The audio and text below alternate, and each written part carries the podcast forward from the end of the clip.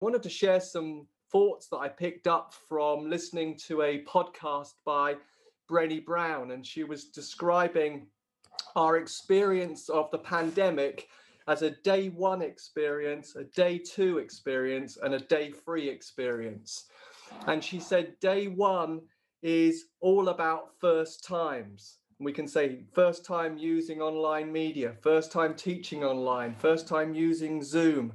There's the adjusting, there's new ways to connect, there's new rhythms, there's new challenges. And then she says there's day two. And she interestingly said that subconsciously we believed that September would be day three, uh, that September would be the light at the end of the tunnel, that it's over because we've been programmed since we were kids. School starts in September, there's new beginnings in September, things kick off in church in September. And she helpfully said that instead of day three, we found ourselves smack bang in the middle of day two. And day two is like the marathon, it's where you hit the wall. And uh, day two can be harder than day one, it's the middle. Um, you can't go back to day one, and you don't know how far it is to day three.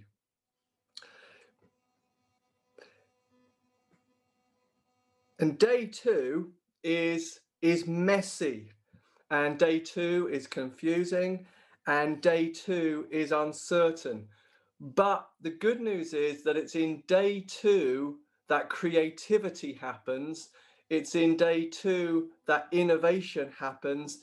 It's in day two that we get the redemption of God, the breakthrough that actually takes us towards day three. It's where the learning happens. I do believe, I just want to prophesy over us that in day two, there is on offer from God a life changing awareness of God. I want to say that, that in day two, there's an opportunity for a life changing awareness of God. And that in day two, there's an opportunity to be transformed mm. by love because perfect love casts out all fear. There's a wonderful invitation for an awareness of God and transformation.